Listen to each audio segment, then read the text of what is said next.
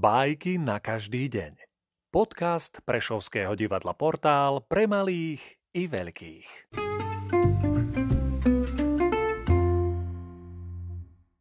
Sergej Vladimirovič Michalkov Zajačí žiaľ Žil medzi zajacmi jeden zajac. Mnohé zajačice pozerali za ním. Rýchlejšie ako on nikto nebehal. Zdalo by sa, že sa teší zo života, ale zajac mučivo závidel korytnačke.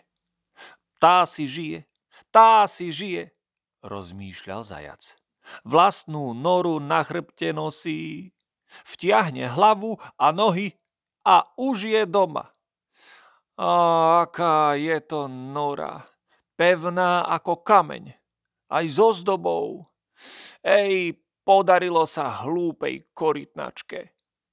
A všade zajac ohováral korytnačku a všade na ňu nadával, rozprávajúc o nej všelijaké výmysly, vysmieval sa jej. Od závisti aj ochorel. Čo je s tebou? Spýtala sa zajaca veverička.